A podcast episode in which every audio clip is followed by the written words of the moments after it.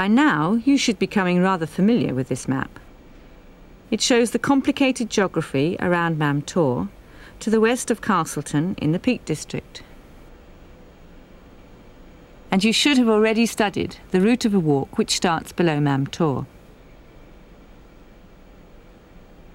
It follows an old roadway around to the south before continuing up a track to the summit of Mam Tor, then making its way along the line of a ridge.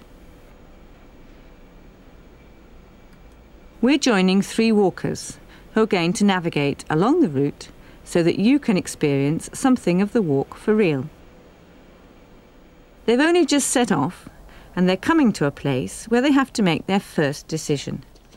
Which of two routes to follow? Well, look, there's two roads here, Mike, but the, the map says there's going to be a road and a track, so which way do we go? That's the track we want. I'll take a bearing, that'll help us decide oh. where to go.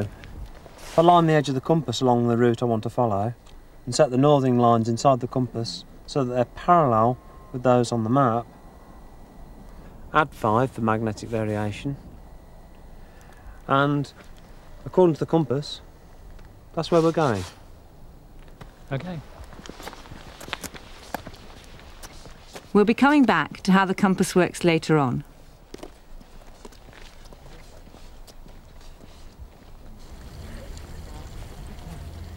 Can you imagine the sort of traffic that used to come down this road? Chris Dillon and Elizabeth Evershed have joined Mike Underhill, an experienced rambler, to undertake the Mam Tor Loose Hill Walk. I mean, it was a main road. Just disappeared over the edge. Oh, this road is the Chapel, Chapel-en-le-Frith. That's where it's going into.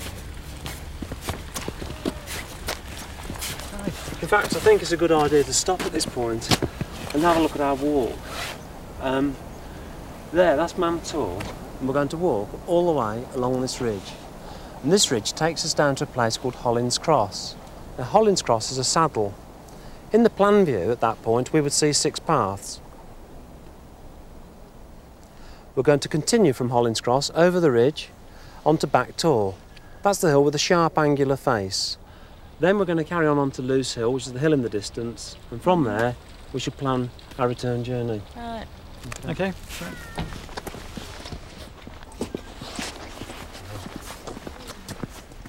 It's a bit of a mess, this, isn't it?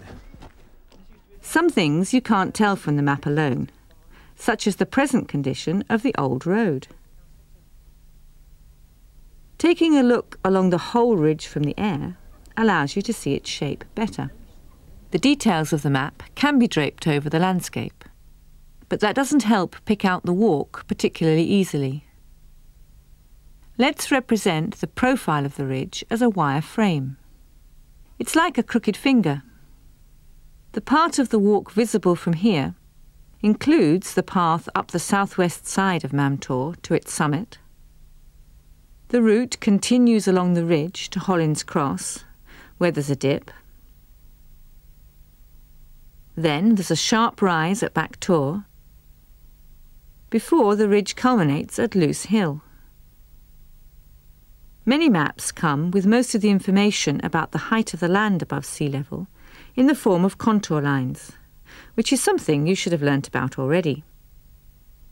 The Ordnance Survey software can add contours to this image quite easily.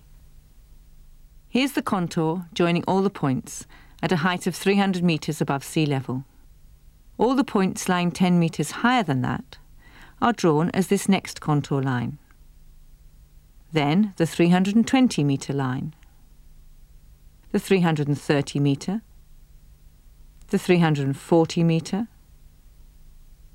and the 350 metre lines and so on.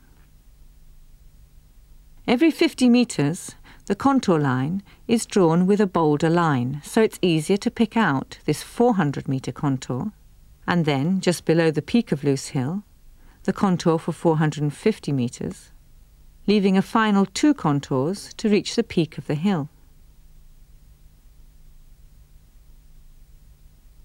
You'll see that the walk from the summit of Mam Tor takes a path that follows the top of the ridge, and so is, generally speaking, in line with the contours. But the route up or down from the ridge crosses several contours. If you look down from directly above Mam Tor, you'll see that the path up crosses over the contours. That means that the path rises, although it avoids the steeper slopes where the contours appear from above to be close together. The steepest section of the hillside is the nearly sheer cliff face east of the summit, to the right of the picture.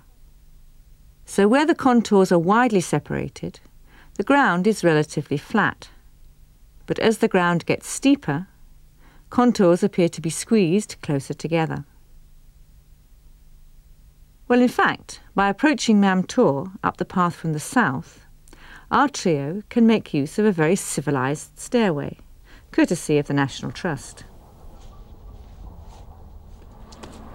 The National Trust have done a lot of work here to cope with uh, the volume of people that visit this place. Yeah, looks like it. Oh, sorry.